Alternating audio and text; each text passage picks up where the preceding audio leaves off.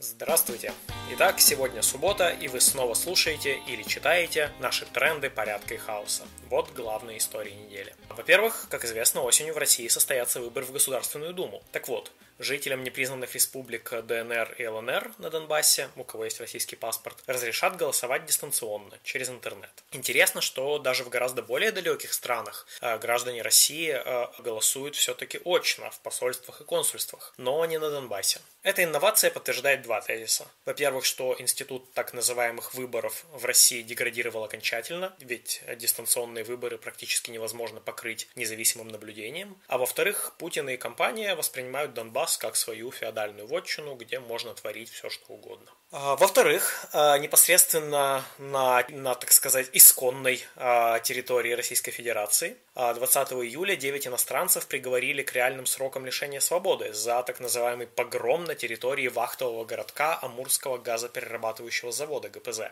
Дело в том, что в июле 2020 года, практически год назад, их работодатель решил вычесть стоимость патентов из зарплаты рабочих. И около 300 человек не стерпели и поучили работодателя жизни при помощи арматуры, как, в общем-то, и должны поступать рабочие. В вахтовый городок прибыл ОМОН, зачинщиков арестовали, а работодатель, работодатель и в ус не дует. Никто его за мошенничество с зарплатами не наказал. Это все, что вам нужно знать о приоритетах правоохранительных органов в современной России. А, новости репрессий. 21 июля Московский городской суд оставил в силе запрет определенных действий, ну, фактически домашний арест, а, редакторам и редакторкам студенческого журнала «Докса», Алле Гутниковой, Наташе Тышкевич, Владимиру Метелкину и Армену Арамяну. Их обвиняют в вовлечении в опасную деятельность несовершеннолетних за видеоролик, в котором они призывали студентов не бояться. Но есть и хорошие новости. В тот же день, 21 июля, апелляционный суд города Киева признал незаконным решение Службы безопасности Украины, СБУ, о депортации белорусского анархиста Алексея Баленкова обратно в Беларусь.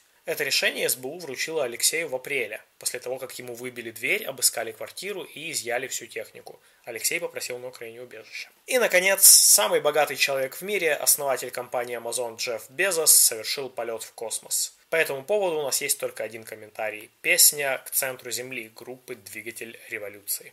Ну вот и все на сегодня. А, напоминаем, что в трендах порядка и хаоса а, участники медиагруппы «Автономные действия» дают анархистские и либертарно-коммунистические оценки текущим событиям. Слушайте нас на YouTube и на SoundCloud, заходите на наш сайт autonom.org. Пока!